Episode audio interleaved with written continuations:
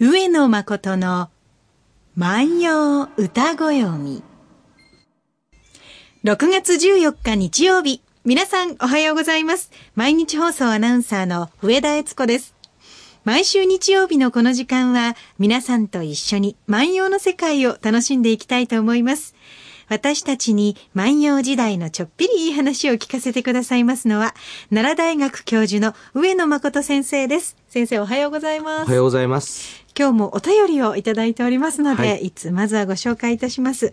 大阪市東淀川区にお住まいの下清江さん、72歳の方からいただきました。ありがとうございます。えー毎週お弁当を作りながら拝聴していますといただいています。ご苦労様です。えー先々週のお話だと思うんですが、えー、うの花の話で聞き入ってしまいました。私は今でも白身の魚の煮汁を使っておからを煮ます。美味しそう。揚げ、人参、ごぼうなどなどを入れます。最後に青ネギも美味しいですよね。パンに乗せてもいけますよ、といただいております。うん。そうね、トーストに乗せてもいいかもしれないな。意外な取り合わせですね。うん。あの、でもね、うんそういうのってやっぱ知恵だから、はいあの言語もお料理もあの数世代、まあ、100年単位とかですね、ええ。でこう磨き上げてきているものですよね。はいはい。そうするとねなんか新しいものがその突然こう頑張ってもね、うん。全然力が及ばない時もあるし、はい。これがまた面白いことで、もう古くて全然ダメになってやっぱり新しいものが出てもらわないと困るっていう時もあるし、うん。これ不思議ですね。だから今みたいなことで「はい。えー、うの花ですよ」これは豆腐の花ですよって話して、ええ。でこれあのでもこういうお料理の方法ありましたねなんて言って「いや今でも私はやってます」って言うとねやっぱ嬉しいですね。そうですね、うん。あの若い方であのおからをね食べる習慣が少なくなってるっていうお話でしたけど、もしかしたら、うん。おからパンっていうのがうん。ドーンと売れたら、うんまたおからブームが来たりするいやあると思いますよ。あのカロリーもね、ええあの低カロリーでいいでしょうし、はいあのさらにはね、僕ねこれはね皆さん方もそんな経験ないかな。あの私が小さい時にはお味噌汁におからを入れたおから汁もありました。知りませんねあのつまり腹持ちが良くなるっていうことだと思うんですが、うんうんうんあのそういうものも食べた思い出がありますへね。えうん。また試してみます。はい。はいお便りいただきまして、はい。ありがとうございました。番組特製のポーチをプレゼントいたします。この季節からですね、はい。うん、やっぱ雨だと、雨の季節ですね。雨の季節だと、梅雨だと、ええ。そうするとですね、その花はうの花だったりですね、えー万葉集には紫陽花も出てきます。アジサイ綺麗ですよね、いろんなこう雨の時にどうやって楽しむかということがあるわけですね。ええでただ今ですね、はい。私たち考えなければいけないのはあの今のように良い洋傘が発達しているわけでもないし、はい。えーほとんどの場合野外を歩くか、まあ身分の高い人だけ馬の移動ということになりますので、うんうんうん雨が降った時のですね、はい。その交通手段というのはもう極めてその、まあ、困難なことになってしまうわけですね。和傘のようなものはあったはいんですか、えーこれがですね、はい。簡単に言うとですね、えー、身の傘の身のですね。あああいうものですよね。でただしですね、ええ。この偉い人が通る時にですね、えーその大きな傘をあの差し掛けるっていうことは習慣はあるんですね。はいはい、ただし今のようなあの洋傘はないですし、えーまあしょうがないですから、まあ、身の傘のようなものを着てそしてまあ大きめのですね、ええ。まあ、帽子のようなものをかぶるというしかないわけですよね。こうかぶったことはありませんけどミノって、うん。想像だけですけど雨に濡れたらずっしり重いんだろうなと想像しますね。そうですね。あのむしろですね、ええ。濡れるということをある程度防ぐんですが、体温が下がることを防ぐんだと思うんですよね。はあええ。あのおそらくあの布地に直接ですね水が染み込んでしまってると、あの体温が急激に下がりますので、ね。そういうことをこう、まあ、防ぐものだと考え、まあ、油紙などを中に入れればまた別ですけれどもえーなかなか難しいようなんですね。ということはですね、えー雨が降り出したら、その、まあ、しょうがないなっていうので、雨宿りの機会が多多いわけですよう。んで、これね、ちょっと考えてほしいんですが、ええ雨宿りというのをするっていうのは時間の無駄だと考えるか、はいいや、雨宿りができてよかったと考えるか。ほうこれね、やっぱ我々ね、そうね、この数年雨宿りしたことあります私数年っていうか生まれてこの方、うん。ちゃんと雨宿りしたことないような気がします。だからね、やっぱりもう余裕がないんだよね。そうですね。あの、20分単位、30分単位でもう動いてるから、はい。うん、まあ遅刻のうん最大限にしてまあ30分とすると、うんそれ、やっぱ困っちゃうし、で、だったら携帯で連絡しなきゃいけないとかね。はい。ですうんね。で、この時代はね、ええまだまだこんなことがあったようです。ちょっと読んでみたいと思います。はい。えー朝香の巫女の左小弁藤原の八つの遊びの家に宴したまいし日うどねり大友の少ねやかもちの作る歌一首。久方の雨は降りしく。思う子が宿に今宵は明かしてゆかん。久方の雨は降りしく。思う子が宿に今宵は明かしてゆかん、え見ていきましょうね。はい。えー、朝香の巫女がですよね。えー、左小弁という位にあった藤原のやつか。この人はですね、大変立派な人だったようです。ええこの人が亡くなった時のことがですね、食日本記に書いてありますが、非常に清廉潔白、公平無視、ほう。人気があった。そういう人なんですね。その藤原のやつかの遊びの家に宴したまいしとき、宴をなさった時、うどねりであった大友の少ねやかもちが作った歌。うん。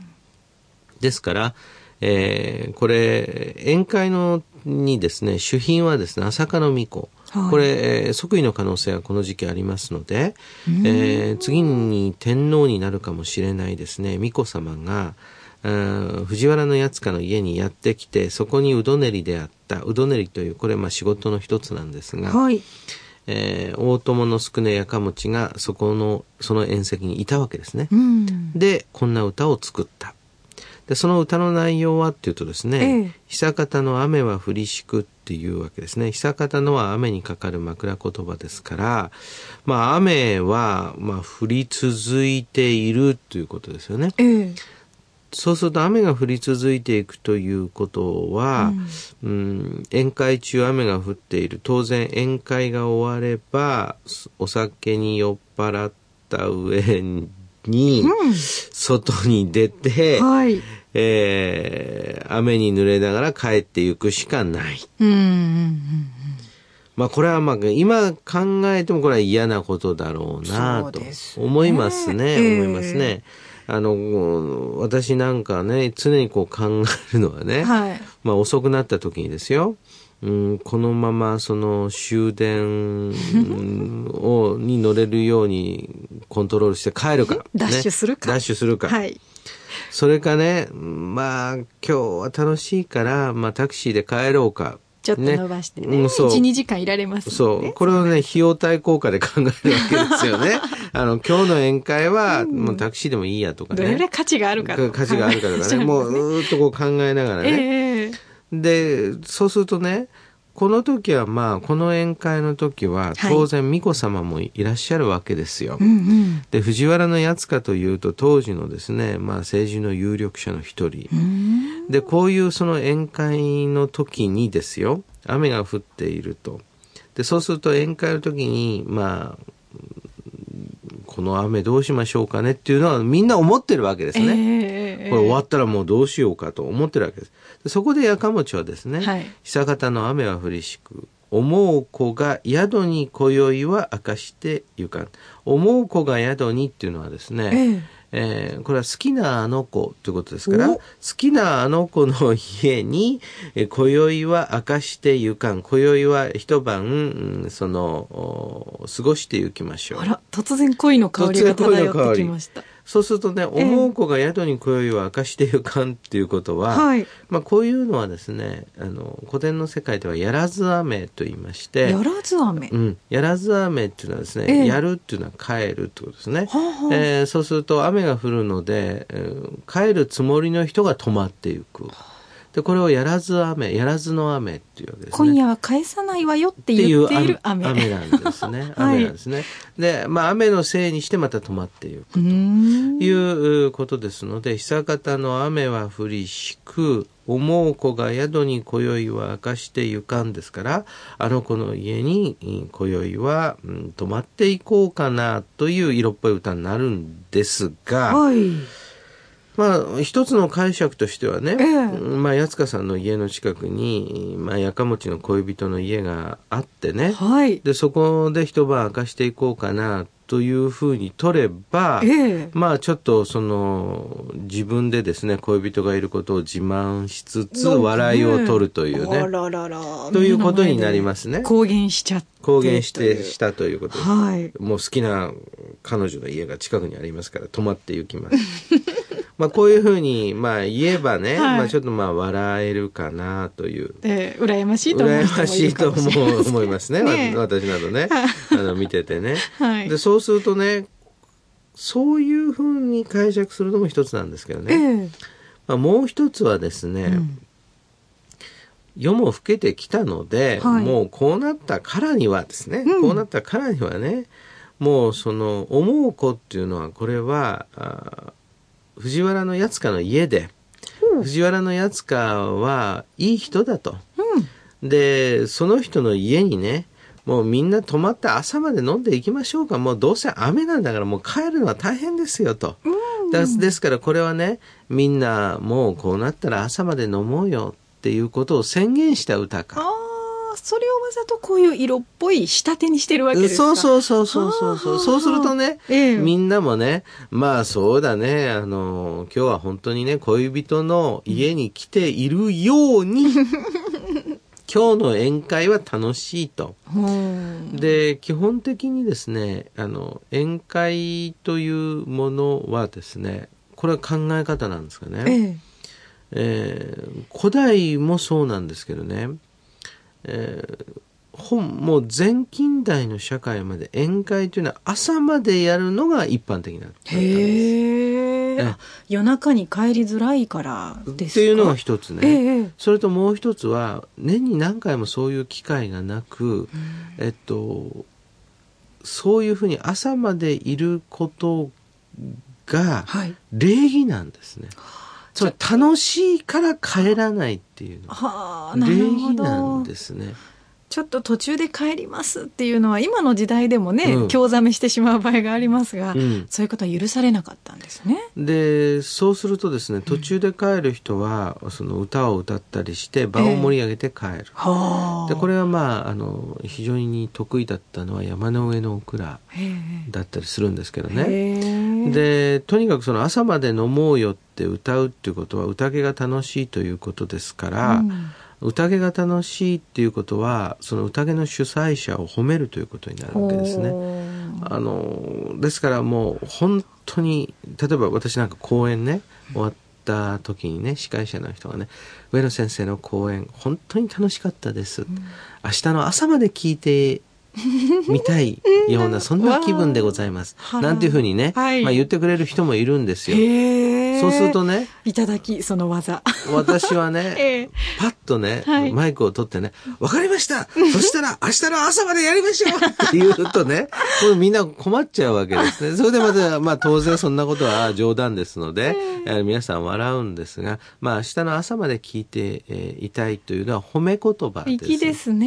粋な褒め言葉なの。はい。ですからね、これ同じことであって、うん。えー思う子が宿に今宵は明かしてゆかんっていうのはね。でもう一つはね、うんやっぱりその宴会というとですね、はい。その室内の中でやったとしてもやっぱりね、うん。えー雨よりも晴れていた方がいいはずですよ。ええでそういうことから考えると残念ですねって、でもねっていうわけですね。うん。そうするとこれはどういうことになるかというと、はい。一旦ですね、うん、雨だから困りましたねと言っておきながら、うんで帰れなくなりなりましたねということを匂わしておきながら彼はですね、はい。こう考えたわけですよ。ええ。いやでも楽しいうんうんうん。そういうことによって、うん、まあおそらく、うん、やかもちはええ。やつかに気使ったんだろうな あの、うんまあ、雨だよって、雨だから大変だったよ、来るのもだしね、もう鬱陶しいよね。あでも今日は朝までいてくれ、楽しいっていうふうに言うと、やっぱりいいわけですよね。男性同士のその微妙な心の機微が伺えますね。そう、あの、当然、あの、男性同士の宴会とね、ええ女性同士の宴会ってこう違うんですけどね、はい。僕はね、やっぱり男性の方が宴会の楽しみ方下手だなと思うことがあるのは、はい男性は宴会になってもいつまでも上下関係を引きずるんですよ。はあ。女性はね、見事ですよ。パッとね、ある時はね、そのお酌したりね、ある時は台所に入ったりね、えええーある時はもうワイワイと楽しく。で、女性だけの宴会ってね、上下がない。そうですね、うん確かに。そういうものを取っ払うために宴会をしてるんだから。だから、す楽しまなきゃっていうね。はい、気持ちを切り替えるところはありますね。これね、そういうことで考えるとね、ええこのやかもちという人の、まあ、気の使い方がわかるわけ。でもね、それをね、その、なんていうのかな、露骨にね、はい。いやー、八塚様、今日の宴会は大変楽しゅうございます、というのではなく、ええ雨だから鬱陶しいのは鬱陶しいが、はい。もうその雨を利用して今日は泊まって行きましょうよ。朝まで飲みましょうよ。これはね、もう恋人の家にね、行った時にやらず雨が降ってね、はい朝までね、恋人の家にいるのと全く同じことですよ。なんて言った方が、うん。まあ宴会の芸としては深いわな。ですね。うん雨宿りできてよかったねっていう歌にしたわけですよそうね。そうそうそう。はそういうことで考えるとね、あ。はい。うーん、俺ら雨宿りする余裕もなくなったし、歌を作る余裕もない。し、朝まで飲むなんてまして言わんやね。ええ最近なくなりましたもなんくね。なったね。やっぱり全て余裕がなくなってきたのかな。まあ、この番組ですね。はいえー十数分分間ではありますが、ええ。まあ余裕を持ってやりましょう。ねはい。えー、久方の雨は降りしく、思う子が宿に今宵は明かしてゆかん。雨はしきりに降り続く。愛しいあの子の家に今宵は泊まってゆこうかな。今日は牧野六1040番の歌をご紹介しました。最初は恋の歌かなと思ったら、その中にいろんな心遣いが含まれていましたね。雨の季節、家の中で過ごすという方多いかもしれません。少し余裕を持っていろんなことに取り組まれてみてはいかがでしょうか。えーこの番組宛てにメッセージを募集いたします。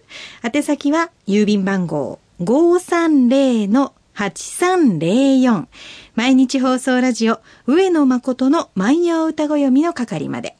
メールアドレスは歌子読みアットマーク mbs1179.com です。たくさんのメッセージをお待ちしております。それではまた来週お会いしましょう。さよなら。さよなら。